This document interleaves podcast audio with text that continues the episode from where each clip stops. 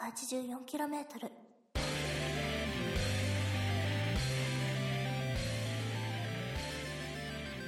一応今日から8月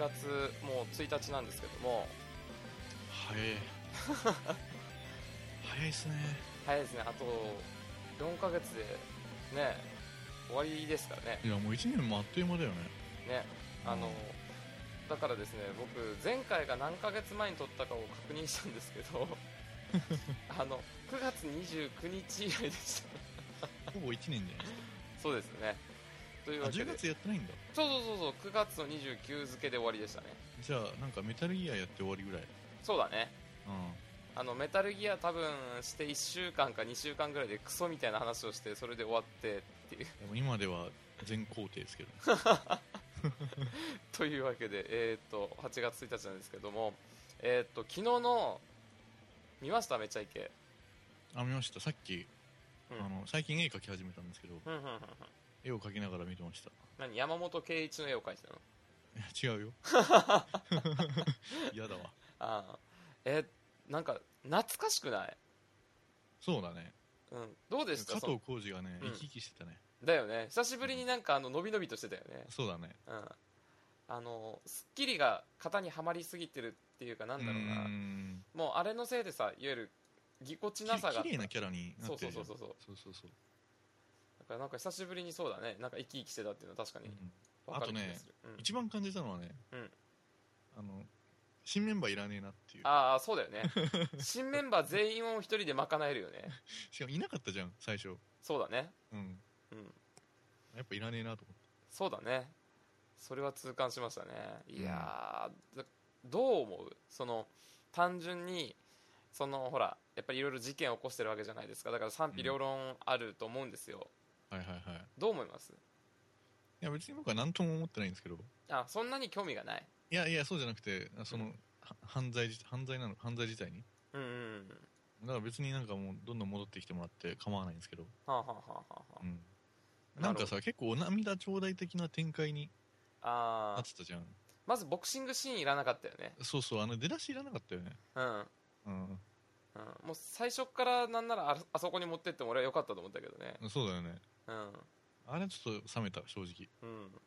ただ一番最後見たあああのあれでしょ一斗缶そうそうそうそうそうそう そうあの辺りの流れだけは俺ああーそうだね、ううんんあのー感じだよなと思ったもんな、あとまあなんかラジオとかうん、何なんかドッキリのくだりみたいなああーあパチンコ屋かああの辺は割とまあ楽しかった、うんうんうんそうだねいやーなんかあれだねなんかなぜか山本圭一を見てノスタルジックな感じがして悲しかった いやーだって10年経ってんでしょそうだねうん9年かうんベノムスネークですよねそうかもうそんな前か うんあのなんだったっ9けな年間の目覚めが目覚めよあのねなんだったっけな俺が個人的に考えたのがうん、まあ、今のベノムもそうだけどさベノムと、まあ、スネークがいるっていう状況と同じような感じではあるんだけどうん、俺にとってのベノムとスネークがザキヤマだと思うのよなんであのさえザキヤマって何アンタッチャブルのそうそうそうそうそうそう、うんうんおうあのさちょうどアンタッチャブルが出てきたのって10年前ぐらいなあそうなんだのよ、うん、であ45年前か56年前ぐらいにあの柴田がやらかしでいなくなってさあーはいはいはいはいはいはいはいはいあのがっつりザキヤマ売れた頃なんだそけうだどね、だってデブでおちゃらけててうん喋れて動けるうんうん、でいじられるでしょあれ割と被るよねそうんうだから俺の中ではもし山本圭一が出張ってきたらうんあのだって淳が出てる番組ってさザキヤマ多いの分かるよなんかそうだね俺多分ねもしこれで山本圭一をまともに使い始めたらザキヤマの場所がなくなると思正直さう最近ザキヤマ見なくないですかうん手厳しい意見ですねうんだってさなんか柴田最近出るじゃんそうだねぶっちゃけなんかさ人情キャラになっちゃったじゃんそうだねあのあの一件でうんなんかさ完全に最初はそのザキヤマが目立ってたけどうん実際は喋るうまい喋りがうまい柴田の方が最近売れてるっていう、そうそうそううんあくまでザキヤマは色物だからね、あんまり喋りが上手くないじゃないですうんか。、正統派なのは正直ね柴田の方が正統派だからねうん確かにだからまあ俺は今後もしあのーこうせんあのなんだろうねこ今後のそのほら何テレビの露出の仕方とかわかんないけどももしうんまともに出るようになったらザキヤマは本当にガクガクしとかないといけないだろううん。なってキャラ被るよね。うん、だって野球だって今なんだったっけ甲子園とかいろんなのあるたびにザキヤマ呼ばれたりとかしてたあ、けそうどなんだ。野球まだガチンコでやってんの山本の方だからねだって山本さ、この前めちゃイケ、なんかすごくなかった。そうそうそうそうめそっうちゃ機敏だったじゃん。うん、野球普通にバリバリしてるからね、うん。うん、びっくりした、あれ。だからこの状況を見て俺はちょっとその今後のいわゆる芸能界のあり方じゃないけど芸人のさそのうん立ち位置がまた変わるんじゃないかななんていうふうにただ俺は見てて思ったかなこの前さ、この前でもないけどうん、最近、ヒロミが出てきたじゃないですか。はいはいはいはいはいあの人すごくないなんか復帰したと思ったらもうなんかパッとさメインうんになっちゃったじゃん、まあだってと使いいうやものすいっていうより喋るからね、そうそうそうそうだかうんらさすがだなと思ってそうだねうん確かにああいうのはちょっとなんかうん後輩は困るんだろうなみたいな、うん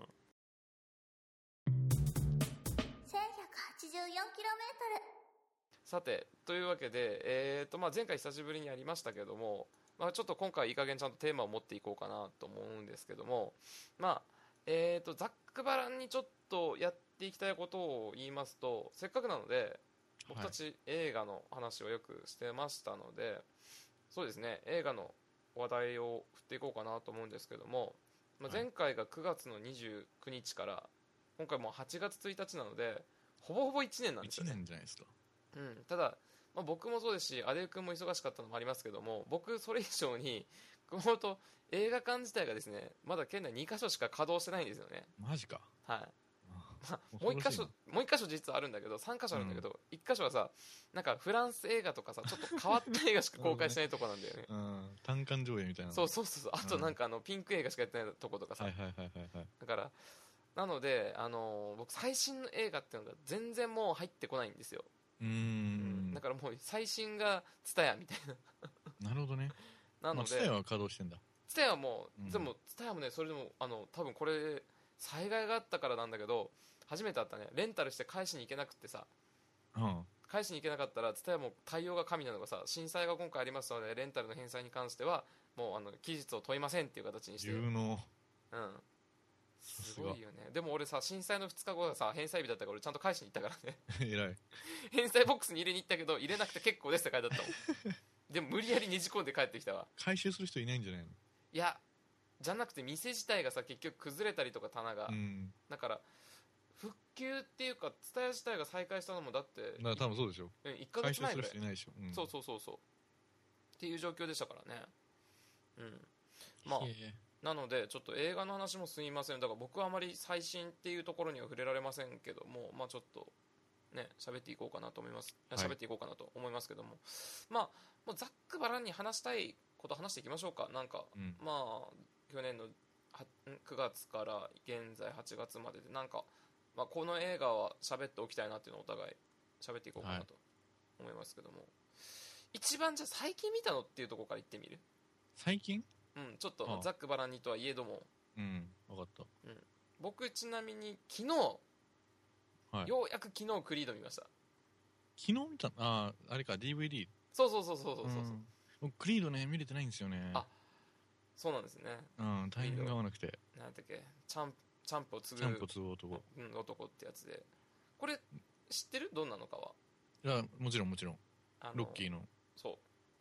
ううんロッキーの、まあ、ロッキーの続編っていうことなんですけどこれざっくりした話も知ってるえ知ってるよあ知ってるんだ、うんざっくりした内容自体はもうじゃあうん説、解説だけ入れるとうんロッキーが昔戦った男がいるわけですよ、そうですねその名をアポロ、うんはいその息子がですねロッキーに弟子入りするんですよそうですねで俺はチャンプを目指すとうんいう話なんですけどもあのーいいじゃないですかライバルをライバルの、だねうんまあ親父のライバルを師として慕ってかっこいいよねうん、挑むっていうものなんですけど、まあ、これは結末とかなんやかんやは、まあ、あえて言いませんけどもうん男らしいんですよどっちが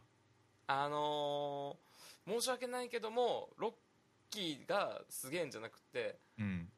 まあ、アポロの息子あ、クリードが。そうクリード、まあ、クリードっていうのはちなみに名字の方なんですけどもあ、そうなんだ。そ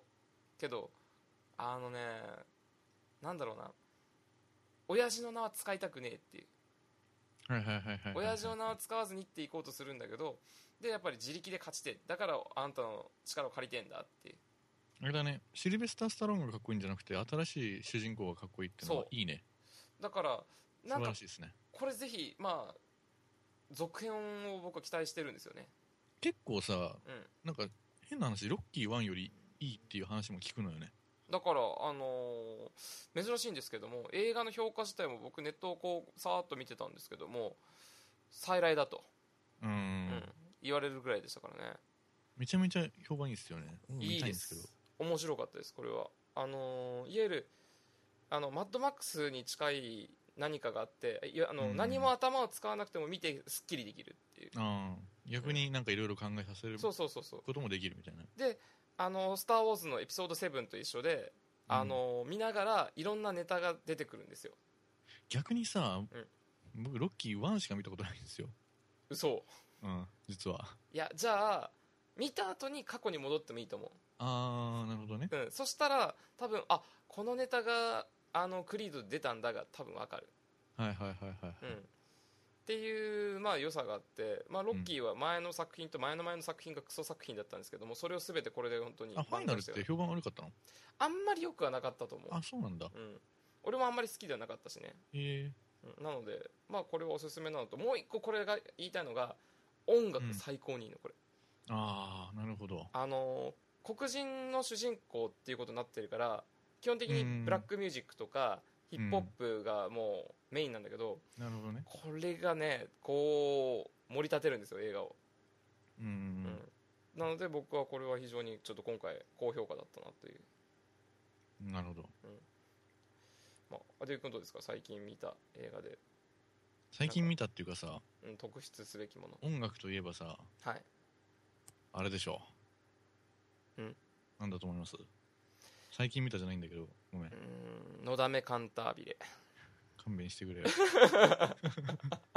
いや、キングスマンでしょ。」ああキングスマンはいはいはい、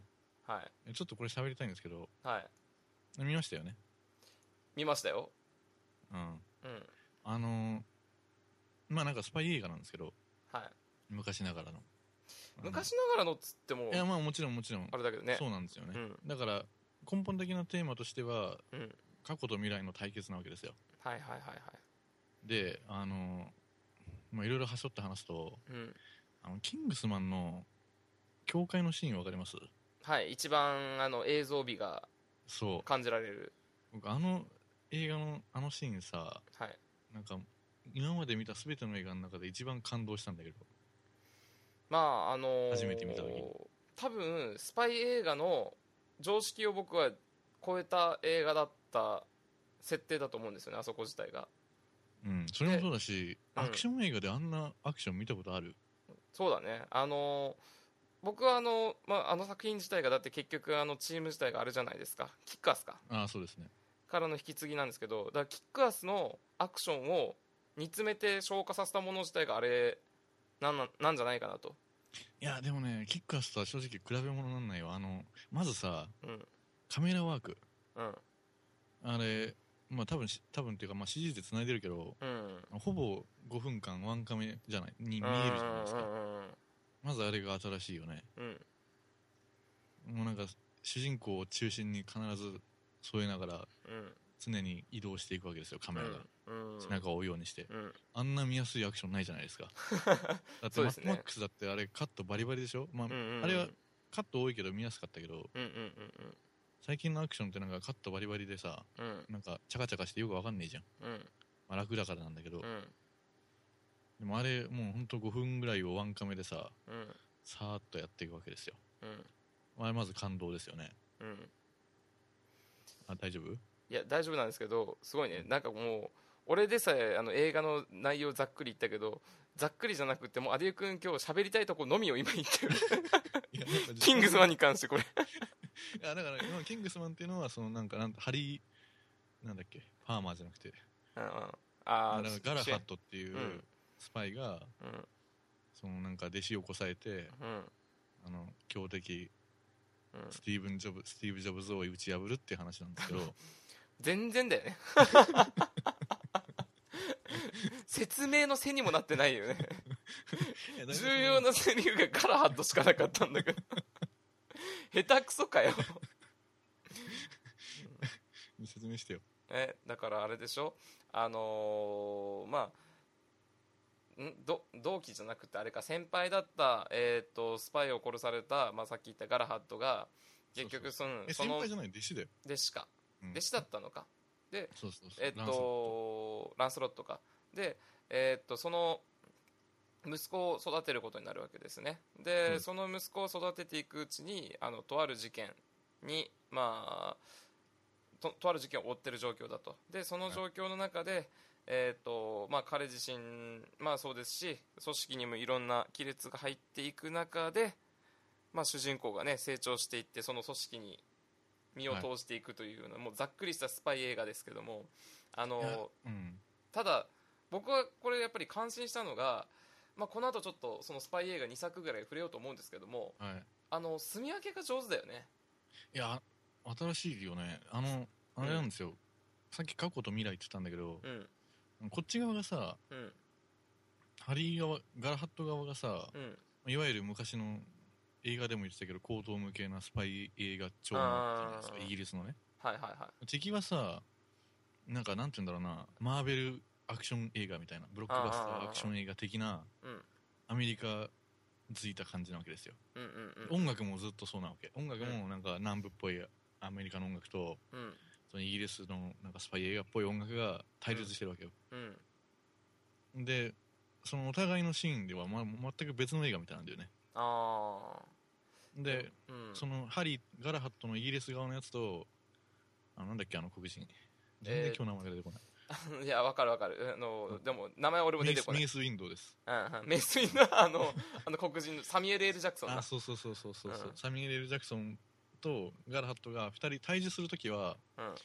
なんかその混じるわけですようん例えばそのなんかサミュエル・エルジャエル・ジャクソンがスーツ着てみたけど、うんなんかその帽子は BK の帽子ハットあキャップかぶってるみたいな、うん、ニューエラのかぶってたねそうそうあとなんか食事会もなんかイギリスっぽい食事なんだけど中身はハンマバーガクードナルドそうそうで うんなんかなんていうんだろうなお互いの文脈イギリスとアメリカの文脈があってうんそれがぶつかり合うわけですようんでまあなんかお互い多分その何お互いの文脈に乗っちゃったら相手の文脈に乗っちゃったら死ぬことは理解してるわけねうんうんうんうんうんであの教会のシーンですよああれさ、うんあの音楽覚えてますあああカのメラワークもそうなんだけどパッと出てこないあれレレイナレレイナード・スキナードの「フリーバード」っていう曲が流れるわけですよ、多分ね見たらあーってなるんだろうけど多分えうんそうだね Lord, I can change ってやつわかんないでも Won't で you も fly high ってやつアデュー君の歌でわからない音痴でしたということで,、はいというわけでであれあれがねうんそのアメリカ南部の、まあ、ロックなわけですようんうんでそれはもう完全にそのサミュエル・ L ・ジャクソンの文脈なわけうんうんうんあ飲まれてるわけだそうそれでその完全にそのガラハットがうんコリン・ファースがうんアクションをするわけですよねうんあのシーンでしかも敵はさあのワスプっていうかなんかもう最低のアメリカ人なわけじゃないですうんかう、んでそのイギリス人が要はその差別主義者アメリカの差別主義者をぶち殺しまくるわけですようんうん最高じゃないですか状 況音楽カメラワークうん演いやー出そうだねあの濃かったねそうだねそううんあのシーンはね最高でしたねうん、でまあこの後にちょっと僕はその引き続きでずっと話そうと思ってたんだけど、んちょうどアデュー君とすいませんねもうこれもう裏話をしますけどこの話をする前に、まあ、スカイフォールの話をしようって話をしてたんですよね007ああそうですねだから延長線上でちょっとこのスパイ映画の話をしたいんですけども最近のスパイ映画ってさこれを俺さんもう散々痛感してるんだけどあのースカイフォール見たでしょうんその後のスペクター見た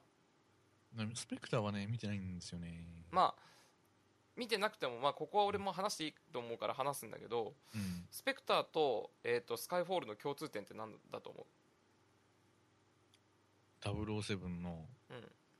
進化。うん、うーんじゃああ、違う実はこれとえーっとキングスマンって実は共通点があるんだけどこれもわかるうん。あの、今までのスパイ映画、うんあの、なんていうの、リアル思考のスパイ映画をやめたんですよ。うん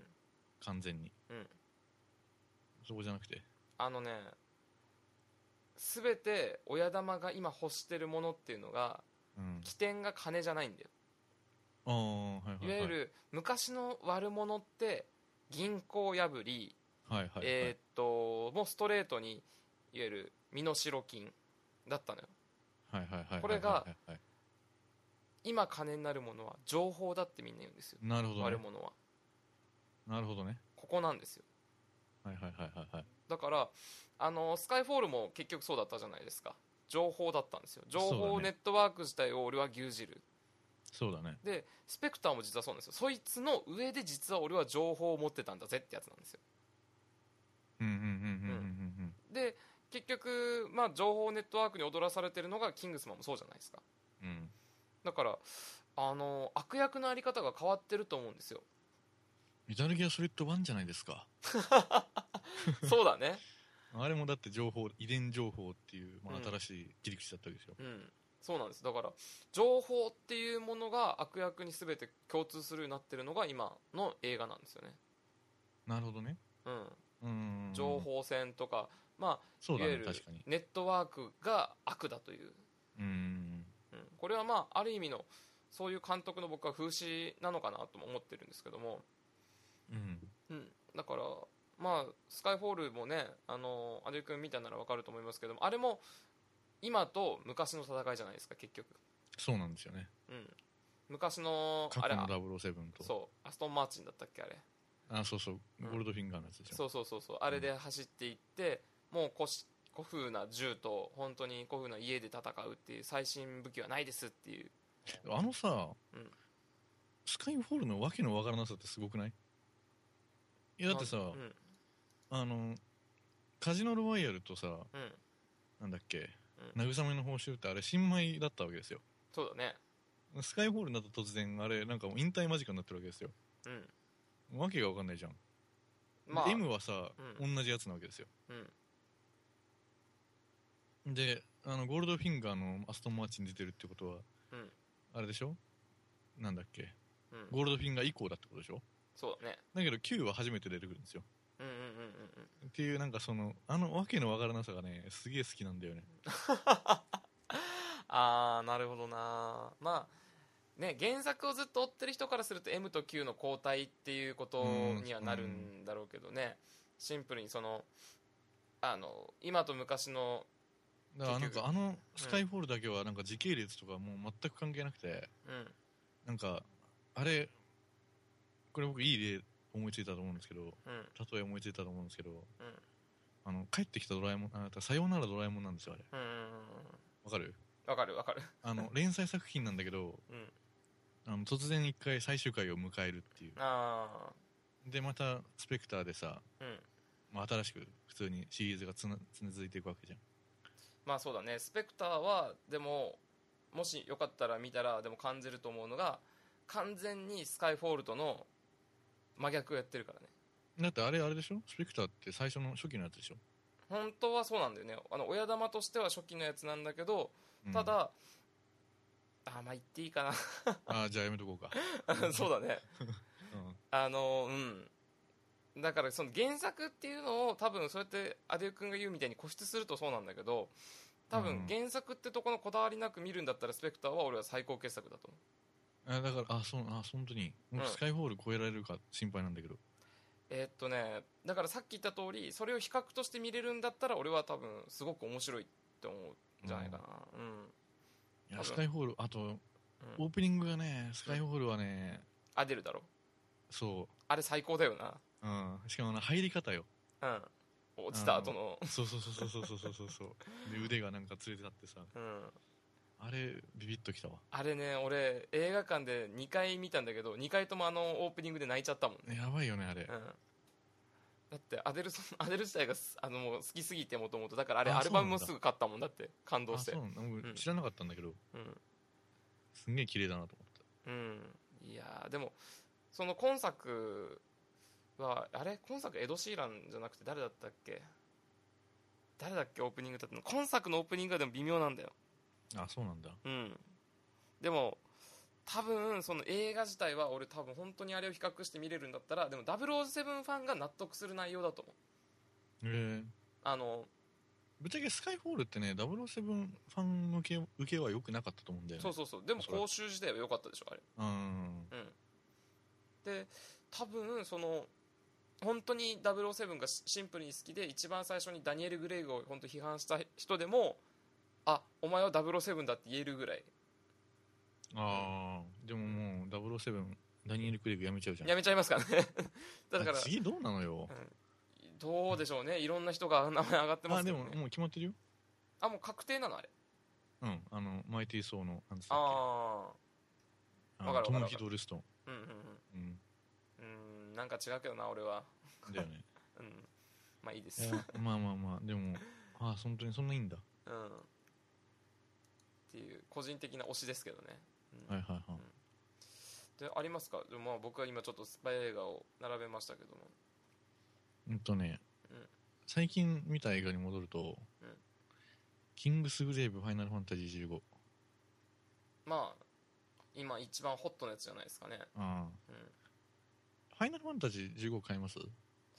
まあ正直ねこれはね俺もうこの間の時も話しましたけど、うんああのもうアデュー君次第じゃないかなっていう、 あ何僕が面白いと思ったらみたいなうん、アデュー君がずジャるくなパネいそッれト高田の社長ばりに、あの1万9800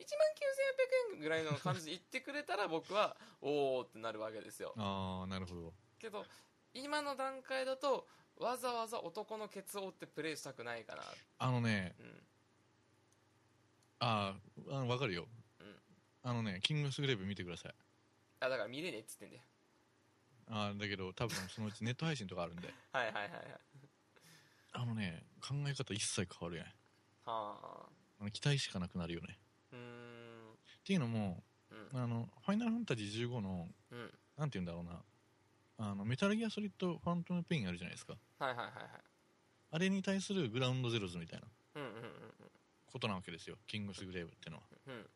まあ別に最悪やんなくてもわかるけどうんあの本編がねうんでもやっといた方がその復讐の原因がわかるみたいうんうんな、うんまあ、プロローグなんですけどうんうん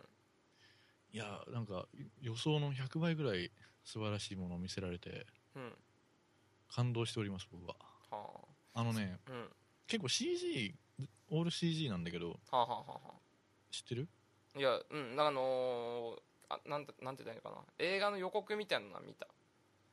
CG 綺麗じゃないですかうんうんうん多分ドイツもこいつも CG 綺麗だっていうことを結構言うと思うんですけうど、んあのね CG よりね結構構成がすごいいいなと思ってほ映画としてのううんあの最近の映画って結構なんか序盤になんか説明がダラダラ入ったりとか会議がダラダラ入ったりとかうんなんか恋愛がダラダラ入ったりとかしなんかして結構先進まないわけですようんうんうんだけどあのキングスグレーブは早く言えば「スター・ウォーズ」エピソード4なんですねうんうんうんあのいきなり展開が押し寄せてきて、なんか最初よくわかんないんだけど見ていくうちに何理解が追いついていくみたいなうんうんすごいなんかねいいバランスなんだよねなんかもう怒涛の展開なんだけど理解ができるみたいなはあなんかまあ俺のこの持論として最近持論っていうより最近の俺の見た映画の当たり方によるんだけど「うんソロモンの偽証」って映画知ってるうんうん最近やったうんあ前編神映画で後編クソ映画っていう、はいはいはいうん、あとまあ他でもなんか最近なんだったっけなななんで後半そうなんですかあの前半の期待と後半のクソ内容っていうのがすごいんですよあああの前半で膨らませたものっていうのが後半でまさかこんなまあいわばそうですよねレストランの入り口で見せられたメニューがこんな美味しそうなのに中で食ったらくっそまずいみたい まあだから要はキングスグレーブは良くても本編がどうなのみたないなそこうと、そうそうお俺はだからそこがなんかちょっとねああいやでもねキングスグレーブ見た後にねうん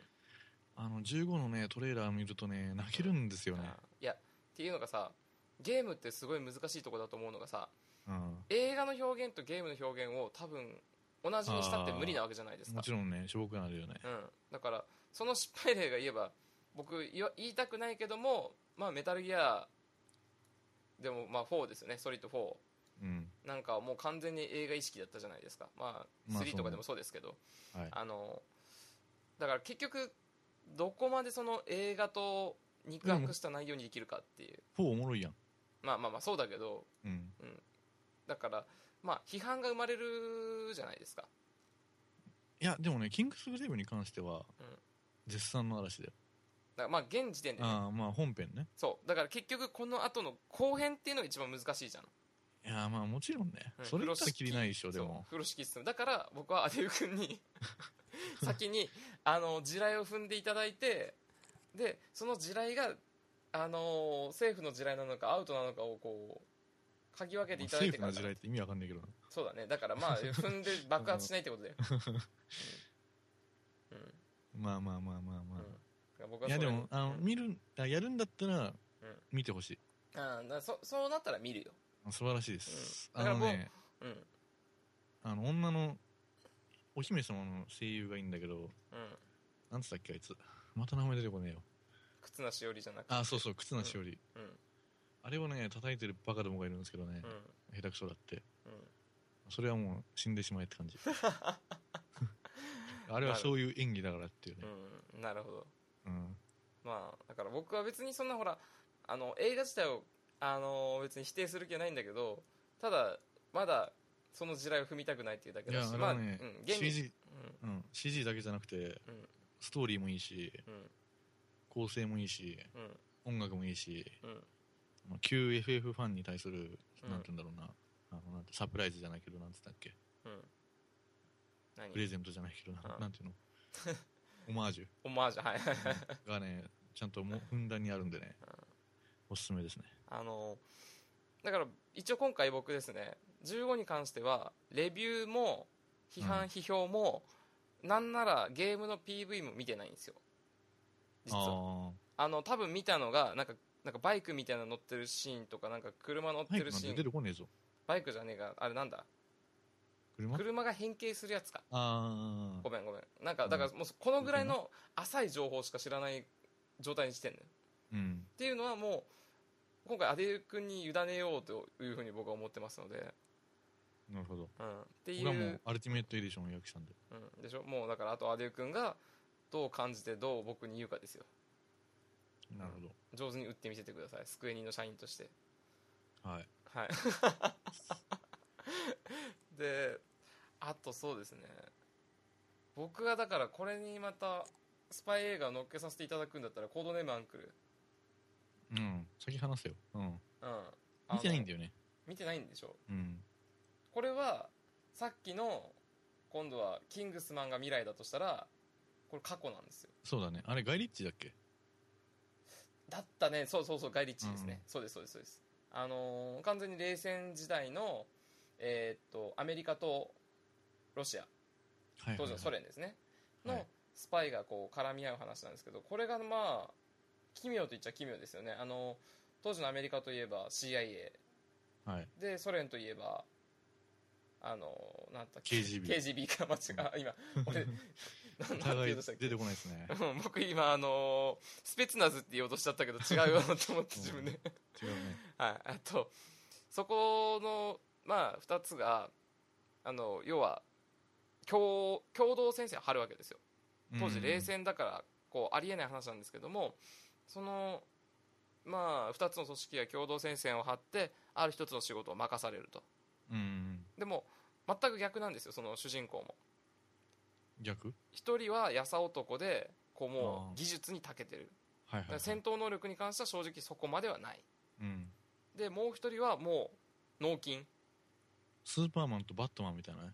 まあそうそうだね要はそんな感じでしかもんならスーパーマンだしな片方うん、うんそうなんですよ。あでもよよく知ってましたね。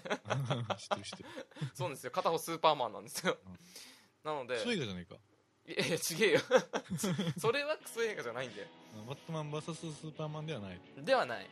あの少なくともバーサスじゃねえしなこれは、あ確かにねうんで、まあまあのこれが面白いのがあの過去の映画を見てるのに現在の映画を見てる気分にさせてくれるあうん、ああーはいではい要ははいキングスマンじゃないですかそう設定を古臭いものにしてるのに見てて、あのその古臭さを妙に感じないだから古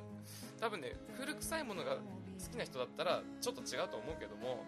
うん、うんあの見てて本当に現代化した綺麗に小綺麗にした本当にその冷戦時代を見せてくれるから見やすいですうん、えなん古いっぽいっていうのは割と高等無形感があるいやそこまではないでもねあないその例えばよ当時のロシアの技術とあのアメリカの技術ってそれぞれあの機械とか知識とかに差があるわけですよ、だはって宇宙開発は先に成功してたのはソ連なわけだそうからだねそう,、いう技術を持ってるのはソ連だけどその機械がやっぱり納金のやつはいまいち使えないんですよ